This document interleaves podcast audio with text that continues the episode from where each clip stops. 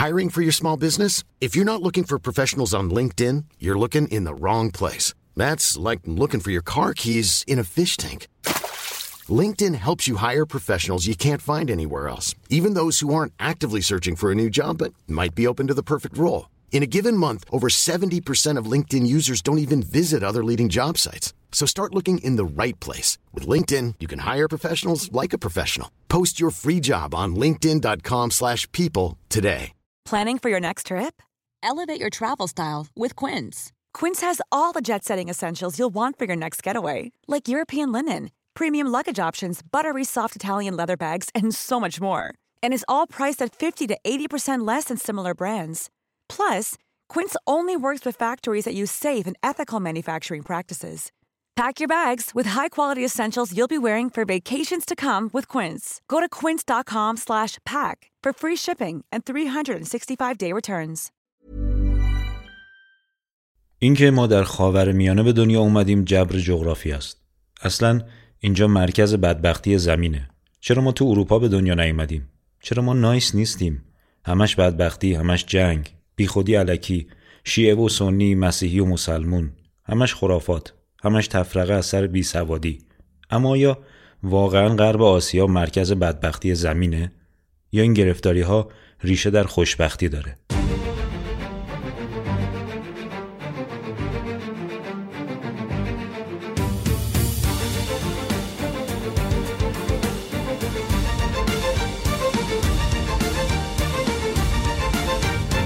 قبل از اینکه این اپیزود رو شروع کنیم باعث یک عذرخواهی بکنم از تمام دوستانی که پیگیر یوکست هستند به خاطر وقفه نسبتا طولانی که برای انتشار اپیزود جدید به وجود آمد. رسانه شخصی و مستقل این مشکلات رو هم داره. سعی می‌کنیم منظم باشه ولی مثل همه شما ما هم مشغول business هستیم و تولید پادکست شغل ما نیست و به خاطر تولیدش حمایت نمیشیم. این شاید مهمترین دلیل بینظمی باشه. اگر تمایل داشتید می‌تونید از طریق PayPal که لینکش هم در توضیح اپیزود اومده و هم در کانال تلگرام ما رو یاری بکنید آدرس کانال تلگرام هم یوکست یک یا یوکست وان هست لطفا در کانال تلگرام جوین بشید چون تنها مرجع خبررسانی و انتشار تیزرهای پادکست هست. بدون فوت وقت بریم سراغ قرباق حرفهایی که در مقدمه گفتم حتما به گوشتون آشناست. همون جبر جغرافیا و مرکز بدبختی زمین. بخشی از دنیا که به تعبیر بسیاری از سیاستمدارها قلب زمین و مرکز دنیاست. اما خب سلطنت قلب ما رو شرق میانه نامگذاری کرده چرا که خودش رو مرکز دنیا می‌دونه.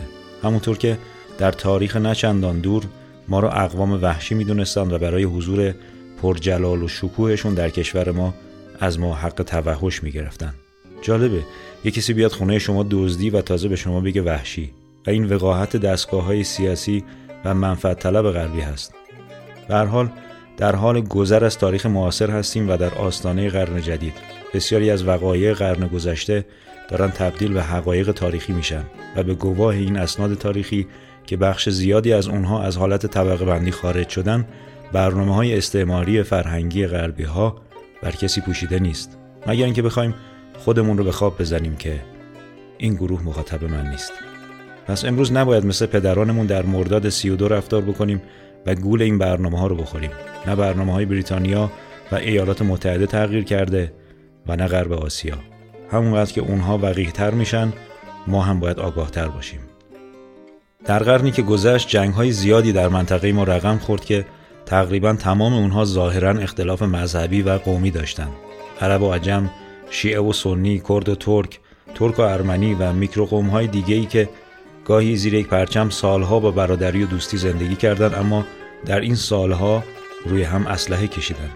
این همه جنگ در عصر مدرن مایه شگفتی هست در حالی که هیچ کدوم از این جنگ ها منتج به کشورگشایی یا توسعه ارزی هم نشدن ولی تا دلتون بخواد هزینه رو دست ملت ها گذاشتن و هرج و مرج ایجاد کردن اینکه منافع این آشفتگی منطقی رو کی می‌بره رو شاید بشه در انتهای این اپیزود حد زد. یکی از این جنگ ها که همین چند ماه پیش بیخ گوش ایران در شمال غرب رقم خورد مناقشه موسوم به قرباق بود که اتفاقا به دلیل نزدیکی جبهه جنگ به مرزهای ما تعداد زیادی خمپاره هم در خاک ما فرود آمد و باعث تخریب چند منزل مسکونی و زخمی شدن ساکنینش شد. جنگی که رسانه های داخلی خیلی جدی نگرفتن اما در واقع ماجرا خیلی جدی بود. و البته بذاریم بگم هنوزم هست. طرفین جنگ جمهوری آذربایجان و جمهوری ارمنستان بودند. رسانه های خارجی و وابسته زینف مثل همیشه بلنگو به دست گرفتن و با فعالیت فراوان سعی کردن القا کنن که جنگی بین مسلمانان آذربایجان و مسیحیان ارمنی در گرفته. و مصیبت ها به داد اسلام برسید. قره خاک اسلام است و بایستی آزاد بشه. این جنگ هم برنده نداشت. اصلا هیچ جنگی برنده نداره و بازندگان اصلی طرفین دعوا هستند. اما کالبوت شکافی رفتارهای رسانه ها و اظهار نظرهای میانه دعوا روشنگر فرمول ثابت جنگ های منطقه ماست. با فعالیت دستگاه های تبلیغاتی جنگ قرهباغ تبدیل به یک جنگ قومی مذهبی شد و جمهوری آذربایجان طرفداران زیادی پیدا کرد. کشورهای مسلمان منطقه از ملت مسلمان آذربایجان حمایت جدی کردند. این پروپاگاندا تا جایی پیش رفت که بعضی از رسانه ها سابقه تاریخی این جنگ رو به جنگ های صلیبی ربط دادن و در نهایت تمام سعیشون رو کردن که آتیش جنگ رو بیشتر بکنن برای حمایت بیشتر از ملت مسلمان آذربایجان. پایین اخبار هم که عموما از رسانه های ترکی عربی منتشر می‌شد پر شد از کامنت های مرگ بر مسیح کافر. خلاصه در مجازی هم جنگی در گرفت میان عموم مخاطبان به طرفداری از یکی از طرفین دعوا. حالا چه با ریشه های فرهنگی ترکی یا ارمنی چه مسلمان یا غیر مسلمان همون بلوش و تفرقه و نفرت پراکنی که همیشه باید باشه و هیچ وقت ساکت نشه برای درک بهتر واقع بهتر کمی تاریخ رو ورق بزنیم همچنین ریشه های مذهبی دو کشور رو بررسی بکنیم. ببینیم آیا واقعا ارمنی ها دشمن خونی اسلام هستند یا مثلا مسیحیان در آذربایجان هر روز گردن زده میشن. اما کشور مسلمان شیعه همسایه جمهوری آذربایجان. یه واقعیتی رو بایستی اعتراف بکنم به عنوان یک مستندساز یا ژورنالیست دسترسی ما به جامعه مسیحی ارمنستان بسیار ساده تر از جامعه مسلمان آذربایجان هست. برای همین به دست آوردن اسناد رسانه‌ای مثل مصاحبه، گزارش، صدا یا تصویر از کشور آذربایجان کمی سخت است و من در میان جستجوها چیزهایی پیدا کردم که شنیدنش در ادامه خالی از لطف نیست. اولین چیزی که بایستی در مورد تاریخ جمهوری تازه تأسیس آذربایجان براتون بازگو بکنم قدمت نامگذاری این کشور هست. جالبه بدونید که کشوری به نام آذربایجان در صد سال گذشته وجود خارجی نداشته. در واقع مناطق شمال عرس اران نام داشته. بخشی از قفقاز جنوبی که در طول سالیان میان حکومت‌های مختلف دست به دست شده اما بخش زیادی از عمرش رو یا تحت حاکمیت ایران و یا حکومت خودمختار خراجگذار حکومت مرکزی ایران بوده. ریشه قومی ساکنان هم از اقوام غیر ترک پیش از آریاییان و بعدها آریاییان نظیر مادها بوده. بعد از مهاجرت ترک های آسیایی مرکزی مثل سلجوقی ها و بلخص حمله مغول زبان ترکی رو انتخاب کردن که البته با زبان ترکی آسیای مرکزی تفاوت هایی داره. اما خب امروز روشنفکرهای ترکی را نظر به ارتباط با ترکیه اصلا علاقه به بازگو کردن اینها ندارن و حتی تاریخ سازی می‌کنن. این منطقه حدود 200 سال پیش بعد از قراردادهای ننگین ترکمانچای و گلستان از ایران جدا شد و تحت حاکمیت روس تزاری قرار گرفت. یعنی الان ما 200 ساله که دیگه این خاک رو نداریم. حدود 100 سال بعد از ترکمنچای انقلابی در روسیه شکل گرفت به نام انقلاب اکتبر که باعث فروپاشی حکومت تزارها شد. این وسط تا ثبات سیاسی به روسیه برگرده بعضی از مناطق اعلام استقلال کردند و تبدیل به جمهوری شدند. از جمله گرجستان، ارمنستان و بالاخره منطقه اران که برای خودش نام آذربایجان رو برگزید.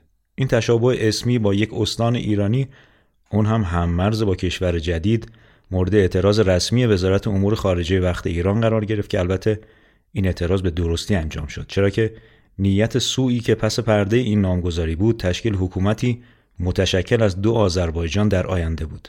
طبق همین برنامه امروز حتی فکت های موزهک تاریخی ساخته شده که آذربایجان ایران آذربایجان جنوبی اشغالی هست و بایستی به خاک میهن یعنی جمهوری آذربایجان برگرده. و همین سادگی و همین خوشمزگی این استقلال پسا نامگذاری البته دو سه سال بیشتر دوام نداشت و جمهوری آذربایجان زمینه شوروی شد و هفتاد سال عنوان جمهوری سوسیالیستی آذربایجان شوروی را یدک کشید. حکومت کمونیستی شوروی اما برای قطع نفوذ فرهنگی و مذهبی ایران در آذربایجان شوروی که هم مرز ایرانه برنامه های سنگین تبلیغاتی و فرهنگی ترتیب داد. در واقع دین ستیزترین برنامه های فرهنگی به گواه تحلیلگران سیاسی در جمهوری سوسیالیستی آذربایجان ترتیب داده شد و این تلقی در میان روشنفکران و مردم آذربایجان شوروی به وجود آمد که وطن پرستی افراطی فارسی و ایرانی آذربایجانی های ایران رو تحت فشار قرار داده و فرهنگ و زبان ایشان را نابود کرده. همچنین اسلام آین ارتجایی مخالف پیشرفت های علمی و مادی و موجب استثمار زنان و کارگران است. به حال امروز با کشوری طرف هستیم که روشنفکران و سیاسیونش ادامه این پشتوانه فکری صد ساله هستند. بذارید براتون شعاری که امروز جوانان آذری باکو در تجمع اعتراضی سر میدن رو پخش کنم.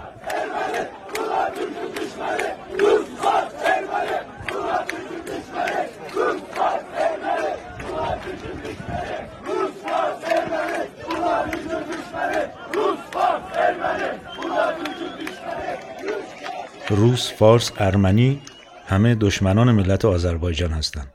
شاید این صدای همه مردم باکو نباشه اما جریان قدرتمندی است که وجود داره. برگردیم به تاریخ. بالاخره بعد از هفتاد سال شوروی فرو پاشید یعنی اوایل دهه هفتاد خودمون. جمهوری آذربایجان مجدد مستقل شد و بلافاصله پس استقلال حرفهای جالبی از زبان سیاسیون تازه بر مسند نشسته شنیده شد. حرفهای ابوالفضل ایلچی بیک رئیس جمهور جدید آذربایجان در اوان دهه هفتاد گوش بدید. Azərbaycan müstəqil olacaq. Biz ona da hazır olmalıyıq ki, Azərbaycanın güneyində baş qaldıran xalq hərəkatımıza əlimizi uzadaq, yaxından kömək edək, o səsi dünyaya duyuraq və özümüz də və iştirak edək. 30 milyon Azerbaycan Türk bir məktəbi yoxdur. Mən İranın nə kimi dost olmalıyam? Hansı vətəndaş ruhumunu, hansı mənim ləyaqətsizliyim ona imkan verməli ki, mən onu eləməliyəm?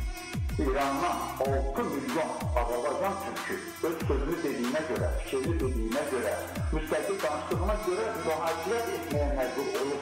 20 milyonluk bir millete öz dilinde bir mektep açmaları için bir millete. Biz buna karşı olacağız. Bu bizim hakkımızdır, bu bizim milli hakkımızdır. Bunu başka kim.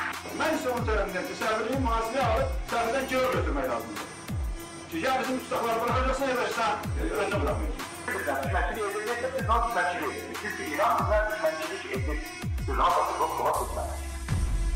ترجمه حرف های آقای ایلچی بیگ به این ترتیبه آذربایجان مستقل خواهد شد ما باید برای کمک به حرکت های آذربایجان جنوبی آماده شویم سی میلیون ترک آذربایجانی در ایران یک مدرسه ندارد من چطور با ایران دوست شوم کدام روح وطن دوست چنین اجازه‌ای به من می‌دهد 6 میلیون ترک آذربایجانی به دلیل استقلال فکری مجبور به مهاجرت از ایران شدند چون اجازه افتتاح یک مدرسه به زبان مادری به یک ملت 20 میلیونی داده نمی شود. ما فهمیدیم بالاخره چند میلیونه. ما باید با آنها دشمنی کنیم. این حق ملی ماست و چیزی نمی‌تواند مانع آن شود. من اعتقاد دارم باید سفیر ایران را گروگان بگیریم بگو بگوییم که یا هموطنان ما را آزاد کنید یا آزادت نخواهیم کرد. ما با ایران دشمن هستیم چون ایران با ما دشمن است و نمی‌تواند دوست باشد. حالا شاید نگرانی و اعتراض رسمی وزارت امور خارجه وقت ایران به نامگذاری کشور آذربایجان در همسایگی استان آذربایجان ایران رو بهتر درک بکنیم و این آغاز ماجراست. دومین اعلام استقلال آذربایجان البته مثل بار اول دردناک شروع میشه. یعنی جنگ دوباره بر سر منطقه قرباق. ناگورن و قرباق یا به قول ارامنه آرتساخ یک منطقه کوهستانی است که دو کشور جمهوری آذربایجان و جمهوری ارمنستان بر سرش مناقشه دارن و هر کدوم ادعای مالکیتش رو دارن این که میگم جنگ دوباره دلیلش اینه که پیش از تشکیل شوروی در همون استقلال کوتاه مدت سه جمهوری قفقاز جنگ خونین اول بین آذری ها و ارمنی ها بر سر قرباق شکل گرفت اما هیچ وقت حل نشد. با فروپاشی شوروی و استقلال مجدد این جمهوری ها دعوا دوباره بالا گرفت و حدود چهار سال طول کشید یعنی دو سال انتهای دهه 60 و دو سال ابتدای دهه 70 شمسی خودمون. جمهوری های تازه مستقل شده ای مثل آذربایجان حالا بایستی خلع نبود قدرت مرکزی مسکو رو با یک پارتنر قدرتمند دیگه پر می‌کردن. با توجه به پیشینه فکری و ادعاهای سیاسیون بر سر کار آمده نسبت به آذربایجان ایران قطعا این پارتنر ایران نباید می بود. کشورهای غربی هم اما این بار از ارامنه پشتیبانی می‌کنن. لذا آذری ها برای جلب توجه غرب علاقمندن که وانمود کنن اگر غربی ها به داد باکو نرسند شاهد نفوذ ایران در این کشور خواهند بود و این به دلیل علقه تاریخی شیعیان جمهوری آذربایجان به ایران و خصوصا انقلاب اسلامی محتمل بود و زنگ خطری برای غربی ها. صدای مردمی که در آستانه جنگ و استقلال به مرز ایران پناه آوردن رو بشنویم. این صداها مربوط به گزارشی در همون سالهای ابتدای استقلال جمهوری آذربایجان و جنگ دوم قره است. Yaşadıq bu günü də gör, Xudaya pərvərdigar. Ana bundan bu yana çox görəcəyik inşallah. Çox şükür. Yine evimizdə gələcəyik. Bundan çox təşkil ediləcək.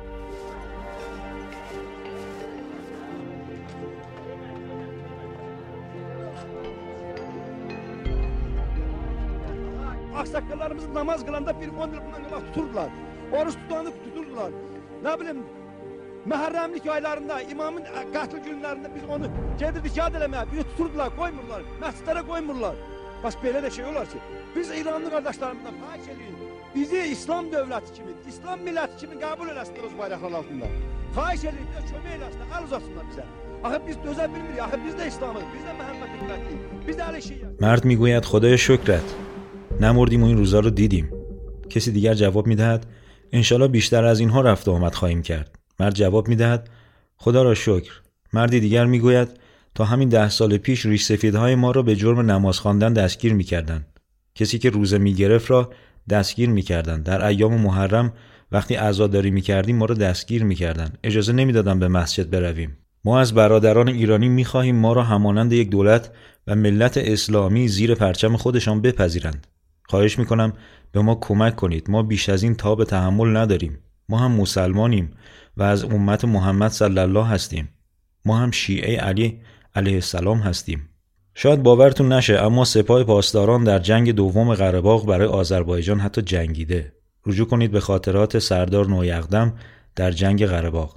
اما با ورود سفیر آمریکا و شروع حمایت غرب از آذربایجان ایران و نیروهای سپاه کنار گذاشته میشن. شاید این به آن معنا بوده که شعاف خطر حضور ایران برای جلب نظر غرب دیگه بسه.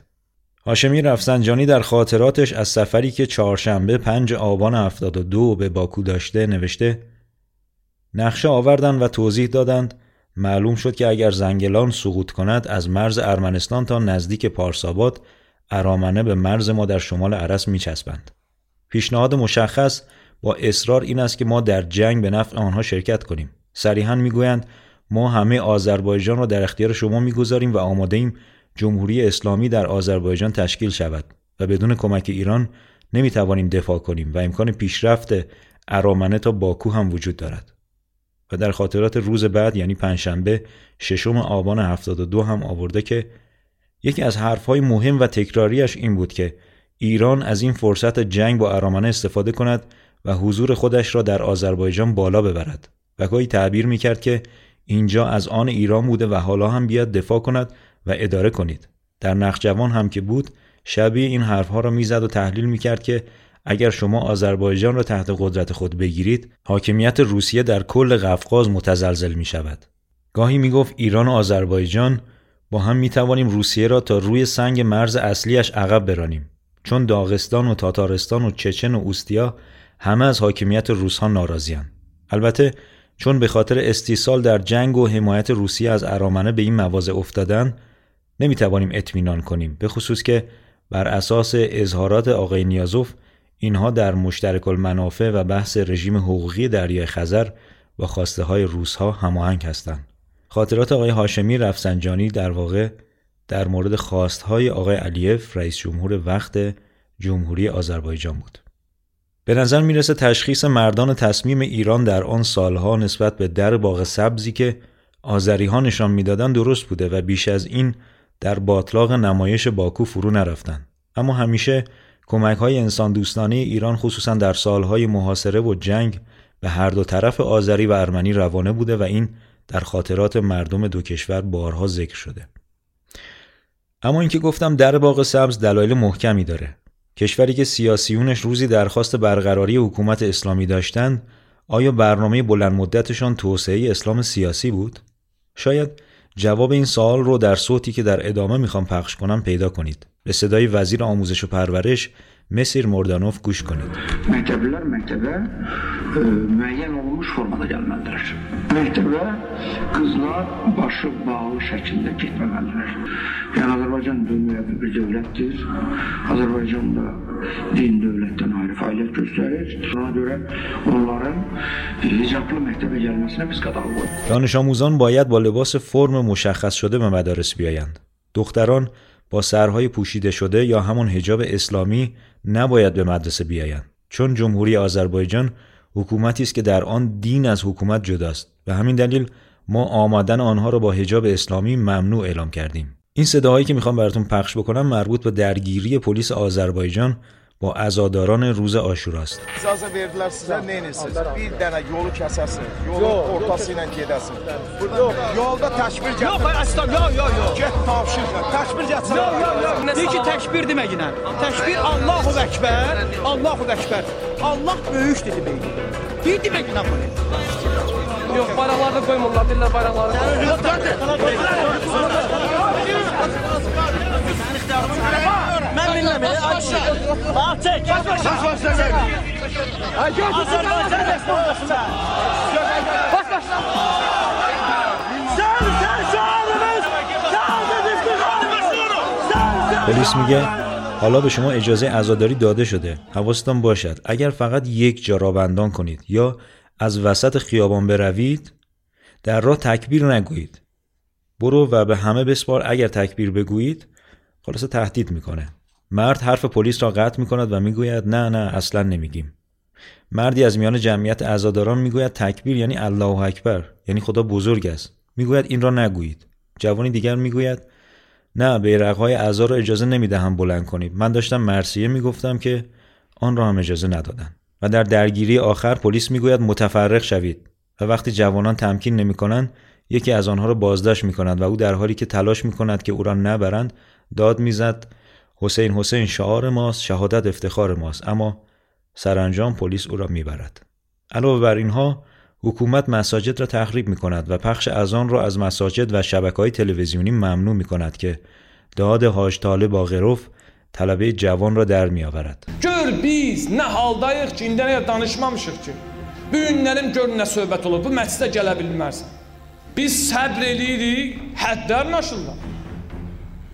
Bu nə deməkdir bu məclisə gəlmək olmaz?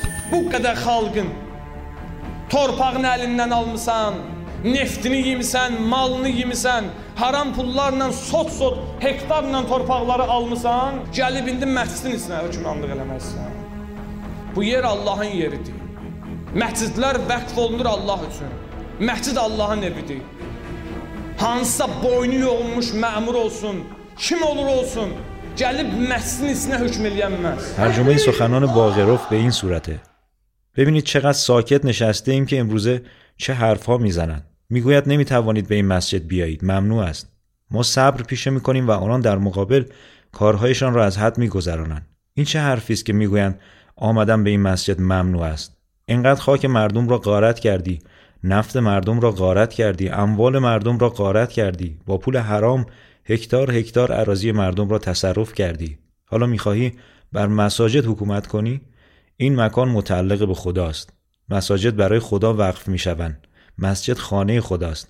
هر معمور گردن کلفتی هم باشد یا هر کس دیگری نمی‌تواند بر مساجد حکومت کند. اما حاج طالب بازداشت و زندانی می شود و این آخرین نبود.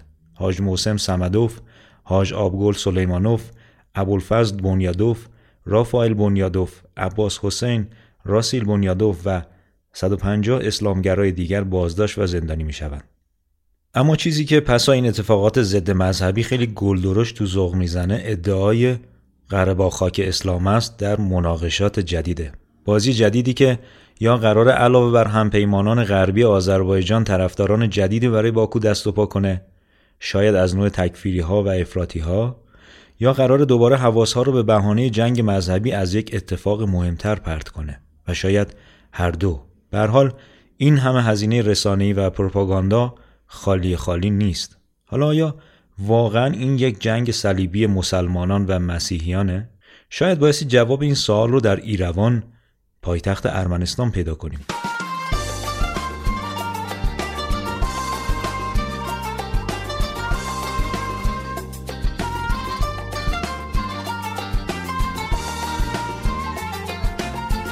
ارمنستان کشوری با جمعیت 97 درصد مسیحی جز جوامع یک دست به لحاظ فرهنگی در آمارهای بین المللی هست که در طول تاریخ سعی در حفظ هویت ارمنی مسیحیش داشته. مردمی که با حفظ هویت شرقیشون به دلیل اشتراک دینی با غرب خصوصا اروپا ظرفیت پذیرش فرهنگ غرب رو هم داشته. به همین دلیل کلیساهای ارمنی شبیه هیچ کدوم از کلیساهای جوامع مسیحی دیگر نیستن منحصر به فرد. یه چیزی که توجه من رو جلب کرد حفظ مسجد کبود بود. زمانی که کمونیست ها در شوروی تمام نشانه های دینداری رو از بین می بردن کلیساها و مساجد و دیگر معابد رو این آقای چارنس بود که با تغییر کاربری مسجد کبود ایروان به موزه از تخریب مسجد جلوگیری کرد. آقای چارنس یک مسیحی ارمنی بود و امروز مسلمان ها در ارمنستان مدیون ابتکار او هستند. جالبه بدونید که امروز هم خادم مسجد کبود در ایروان یک مرد میانسال مسیحی است به نام وازگن من تونستم ارتباط تلفنی برقرار بکنم با آقای موعدی فر امام جماعت و مدیر فرهنگی مسجد کبود. بیایید از زبان ایشون که الان در ارمنستان حضور دارن اوضاع مسلمانان رو بشنویم. بسم الله الرحمن الرحیم. عرض ادب و سلام و محترم شما دارم. از کنم محضر شریف شما من حدود چهار سال و اندی هست که در ارمنستان شرف خدمت به مسجد جامع کبود ایروان رو دارم. در این مدت چهار سال و اندی به طور مجمل بخوام از کنم خدمت شما هم از ناحیه دولت ارمنستان و هم از ناحیه مردم ارمنستان جز محبت چیزی رو ندیدم. در حوزه مسجد می‌تونم ادعا کنم که ما با آزادی کامل تمام مراسم مذهبی خودمون چه مراسم اقامه نماز چه مراسم اعیاد یا شهادت حضرات معصومین علیهم السلام چه ماه مبارک رمضان. از انجام هیچ کدوم از این اعمال کوچکترین مزاحمت یا مشکلی از ناحیه دولت یا ملت ارمنستان نداشته البته من خودم یک آشنایی مختصری با ارامنی ایران داشتم چون ما در شهرمون عراق منطقه هست که کلا مسیح نشین ارمنی نشین هستن با روحیات اونها و مثلا زندگی مسالمت آمیزشون با مسلمان ها آگاهی کامل داشتن. با همین شناخت و زمینه ذهنی وارد ارمنستان که شدن. با اینکه این کشور صد درصد مسیحیه و اقلیت مسلمانی نداره از نظر جمعیت خود ارمنستان. و اگر مسلمانی هست مسلمانان مقیم هستن مثل ایرانیان آذری ها عراقی ها ترک ها یا هندی ها با این حال من هیچ گونه مشکلی رو در انجام مناسک و مراسم مذهبی در ارمنستان ندیدم. به حمدالله و منه مسجد ما مسجد موفقی هست. ما دو وعده نماز جماعت رو داریم نماز جماعت ظهر و عصر و مغرب و عشا هر روز برگزار میشه. قرائت قرآن رو داریم. روزهای جمعه نماز جمعه برگزار میشه. شبهای جمعه دعای کمیل برگزار میشه. گاهی اوقات تا پاسی از شب اینجا در اختیار ما هست. یعنی این که از می‌کنم در اختیار ما کلا در اختیار ماست. منتها یه وقتایی هست تا پاسی از شب بالاخره همسایه ها ما رو تحمل می‌کنن بچه ها سر صدا می‌کنن. و با این حال هیچ مشکلی از این نظر نداریم. یا در ایام سوگواری محرم دوازده سیزده شب ما اینجا مراسم عزاداری رو برگزار می‌کنیم تا ساعت یازده دوازده طول می‌کشه. خب ممکنه همراه صدا باشه ولی همسایگان ما رو تحمل می‌کنن. روابط ما با اونها خوبه برخوردهامون برخوردهای دوستانه و برادرانه. هست در ماه مبارک رمضان باز همینطور سی شبش ما مراسم مذهبی رو داریم و هیچ گونه مزاحمتی از جانب ارمنستان چه دولت چه مردم ارمنستان ما ندیدیم. با اندیشمندان و نخبگان دینی اینها هم که برخورد می‌کنیم صحبت ها و جلسات دوستانه و برادرانه ای برگزار میشه نتایج خوبی هم برگزار میشه. ما جلسات متعددی با اچمیازین و رهبران مذهبی ارامنه در اچمیازین داشتیم و که برآورد کلی این صحبت ها و جلسات بسیار دوستانه و برادرانه بوده. و از کنم خدمت شرط حضرت عالی و دوستان محترم دیگر. به حمدالله و المنه هیچ گونه ناراحتی از جانب آین ارمنی ما در این مسجد و در انجام مراسم مذهبی نداشتیم.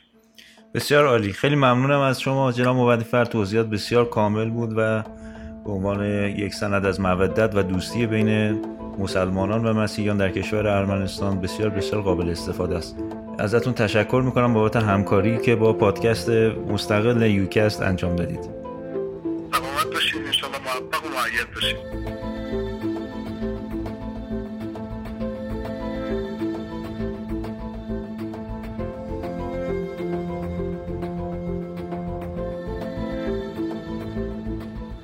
خب حالا اگر این جنگ مذهبی و قومی نبوده چه ماجرایی پشتش خوابیده؟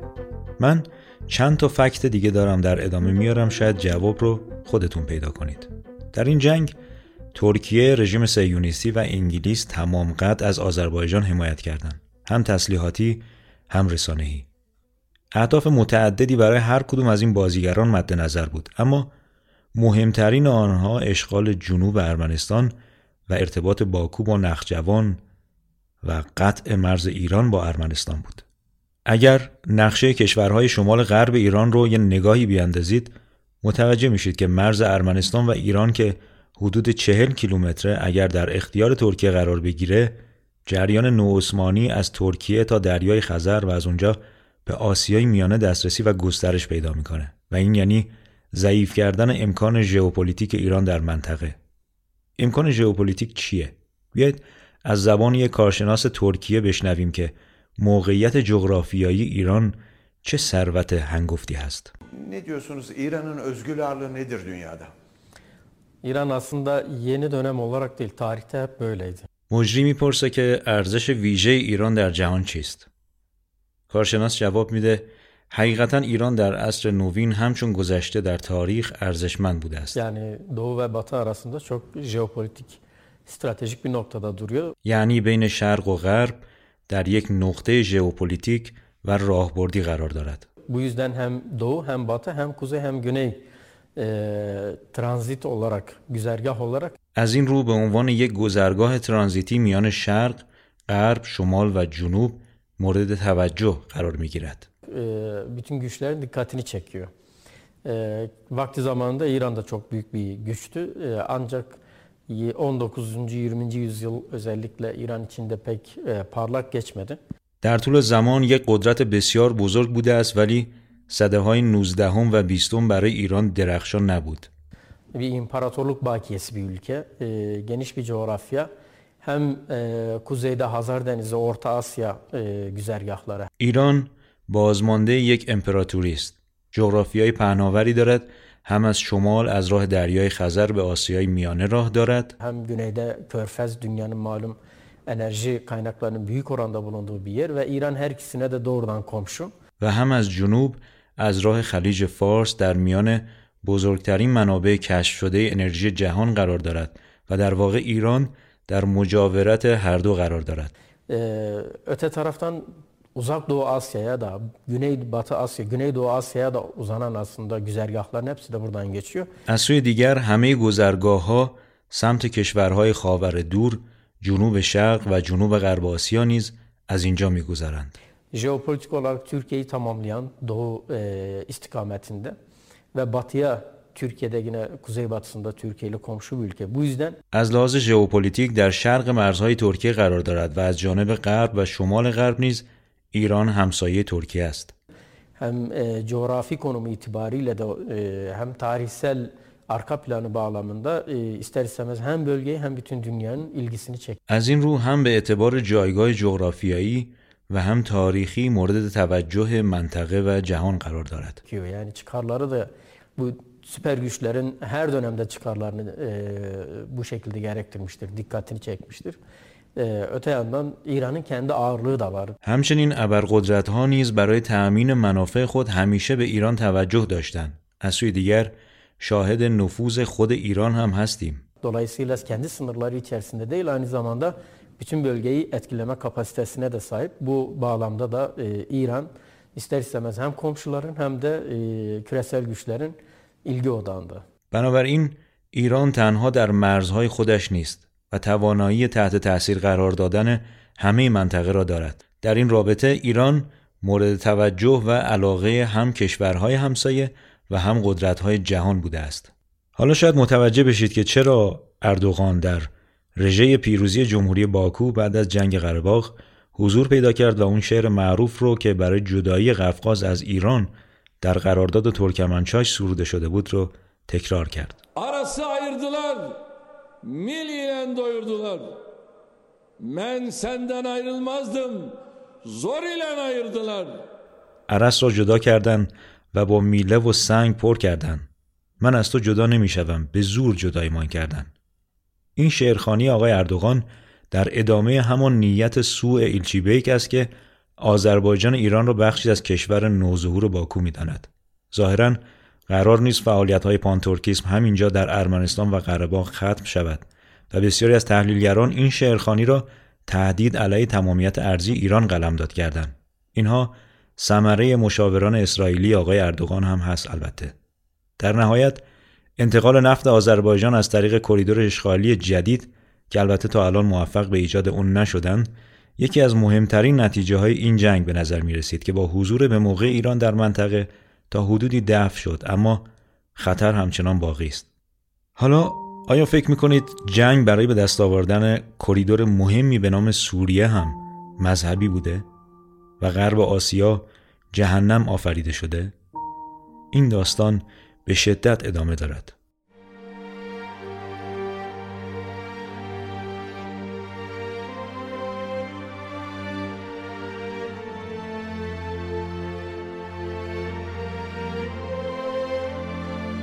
اپیزود پیش رو آخرین اپیزود از فصل اول یوکس خواهد بود. در فصل بعدی بیشتر به تحلیل و کشف اخبار شبکه های خال زنک فارسی زبان خواهیم پرداخت. چرا که اساس کار رسانه عوض کردن جای درست و غلط برای اختلاف افکنی هست.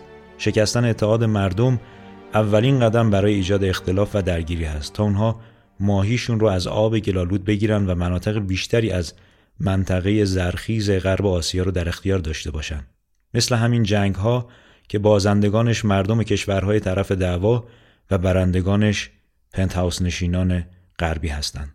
فقط کافیه کوچکترین نشانه از تفاوت بین دو گروه شهر، استان، قوم و یا کشور به دست بیارن. اونجاست که دست به کار میشن و با ساختن اخبار شبه ساز آتش اختلاف رو بین دو گروه متفاوت ایجاد می‌کنن. بایستی سواد رسانه ایمون رو ببریم بالا و این فقط در مورد رسانه خارجی نیست بلکه بعضی رسانه‌های داخلی از خارجی ها هم جلوترن. ممکنه اپیزودهای بعدی رو با سرعت بیشتر و حتی بداهه تولید کنیم و همین کمی از کیفیت اجرا کم کنه. یعنی در واقع من میکروفون و ریکوردرم همیشه توی کولم هست و هر جایی که لازم بود اپیزودی رو ضبط بکنم این کار رو انجام میدم. شاید تو استودیو شاید کافه یا خیابون. اما این مهمه چون هر روز با انتشار یک خبر یک شبهه جدید به وجود میارن. جریان تحریف رو بایستی بشکنیم. اگر علاقه من بودید می‌تونید پادکست رو از طریق لینک PayPal که در توضیحات این اپیزود و کانال تلگرام معرفی کردیم حمایت بکنید. ما اسپانسری نداریم و کمک های شما باعث میشه وقت بیشتری برای تولید منظم پادکست صرف بکنیم. فعالیت ما بیشتر در کانال تلگرام خواهد بود پس خواهش می‌کنم در کانال جوین بشید تا اخبار مربوط به پادکست رو از دست ندید. آدرسش هم هست ucast1 یا همون ucast 1 ممنون از حمایت هاتون به امید ایران آگاه و متعالی خدا یار و نگهدارتون با کفش ملی به تابستان قدم بگذارید.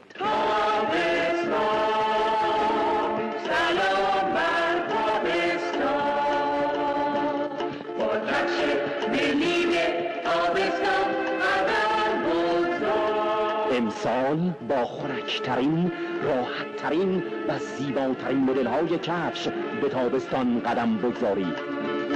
با کفش ملی به تابستان کفش تابستان شما در فروشگاه های کفش ملی